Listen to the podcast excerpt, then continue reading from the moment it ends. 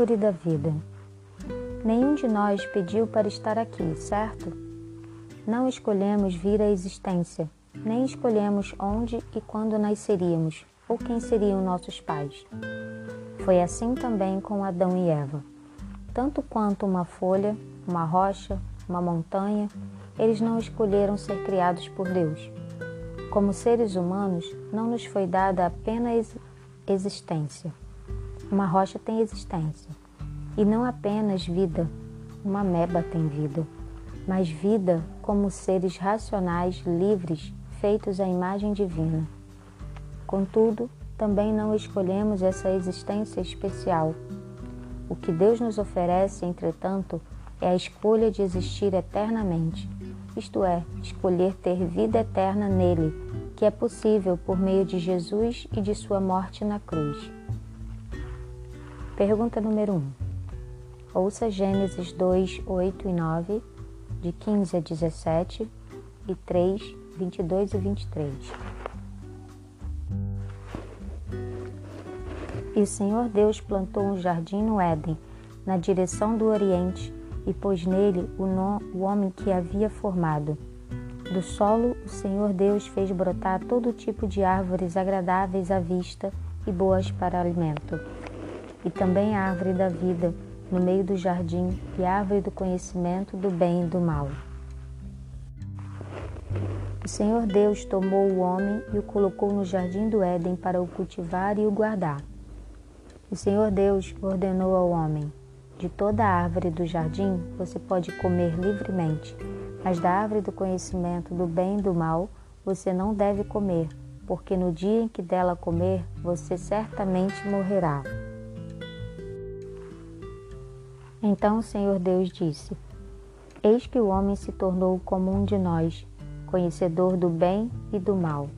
É preciso impedir que estenda a mão, tome também da árvore da vida, coma e vive eternamente. Por isso o Senhor Deus o lançou fora do jardim do Éden, para cultivar a terra da qual havia sido tomado. Quais são as duas opções que Deus apresentou a Adão em relação à sua existência? No meio do Éden crescia a árvore da vida, cujo fruto tinha o poder de perpetuar a vida. Se Adão tivesse permanecido obediente a Deus, teria continuado a desfrutar livre acesso àquela árvore e teria vivido para sempre. Porém, quando pecou, foi destituído da participação na árvore da vida, tornando-se sujeito à morte. A sentença divina, tu és pó e ao pó tornarás, indica completa extinção da vida. Ellen White, O Grande Conflito, páginas 532 e 533. Desde o início, a Bíblia nos apresenta duas opções: a vida eterna, que é o que originalmente deveríamos ter tido, e a morte eterna, que em certo sentido é apenas voltar ao nada do qual viemos. É interessante observar que a árvore da vida cujo fruto confere imortalidade, aparece pela primeira vez no primeiro livro da Bíblia e reaparece no último. Ouça Apocalipse 2, 7 e 22, 2 e 14. Quem tem ouvidos, ouça que o Espírito diz às igrejas. Ao vencedor darei o direito de se alimentar da árvore da vida, que se encontra no paraíso de Deus. No meio da praça da cidade e de um e de outro lado do rio está a árvore da, da vida, que produz doze frutos, dando o seu fruto de mês em mês, e as folhas da árvore são para a cura dos povos. Bem-aventurados aqueles que lavam as suas vestes, para que tenham direito à árvore da vida e entrem na cidade pelos portões. Talvez a mensagem seja que, embora devêssemos ter acesso à árvore da vida, devido ao pecado perdemos esse acesso. Então, no final, uma vez que o problema do pecado esteja solucionado completamente, graças a Jesus e ao plano da salvação, os redimidos, aqueles que escolheram viver, terão acesso à árvore da vida, como deveriam ter tido desde o princípio. Pergunta para consideração. Por meio de nossas decisões diárias, como estamos escolhendo a vida ou a morte? Comentários de Ellen White Embora criados inocentes e santos, nossos primeiros pais não foram colocados fora da possibilidade de praticar o mal. Deus poderia tê-los criado sem a opção de transgredir suas ordens, mas nesse caso não poderia haver desenvolvimento de caráter. Serviriam a Deus não voluntariamente, mas por obrigação. Portanto, ele lhes deu o poder da escolha a capacidade de prestar ou não obediência. E antes que pudessem receber em sua plenitude as bênçãos que ele lhes desejava transmitir, seu amor e fidelidade deveriam ser provados. Era a vontade de Deus que Adão e Eva não conhecessem o mal. O conhecimento do mal, o pecado e seus resultados, o trabalho fatigante, as preocupações, as decepções e a aflição, a dor e a morte, foi retido por amor.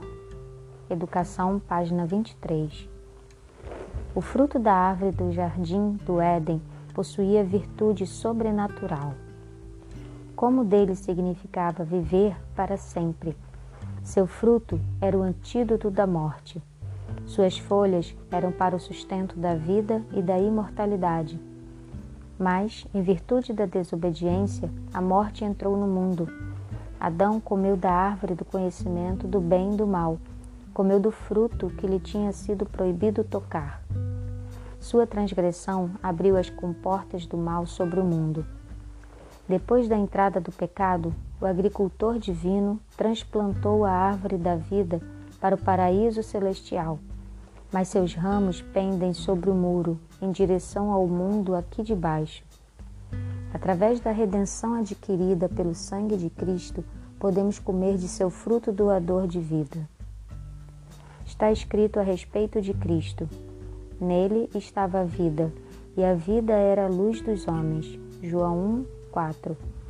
Ele é a fonte de vida. A obediência a Ele é o poder comunicador de vida que alegra a pessoa. Comentários de Ellen White, Comentário Bíblico Adventista do Sétimo Dia, versão 7, página 1106. Você pode dar-lhe sua vontade. Ele então efetuará em você o querer e o fazer, segundo sua graça. Desse modo, toda a sua natureza estará sob controle do Espírito de Cristo. Suas afeições ficarão centralizadas nele e seus pensamentos estarão em harmonia com ele. É correto desejar ser bom e viver uma vida santificada, mas nada disso tem valor se ficar somente no desejo. Muitos se perderão enquanto esperam e desejam ser cristãos. Eles não chegam ao ponto de entregar sua vontade a Deus. Não escolhem agora ser cristãos. Caminho a Cristo, páginas 47 e 48.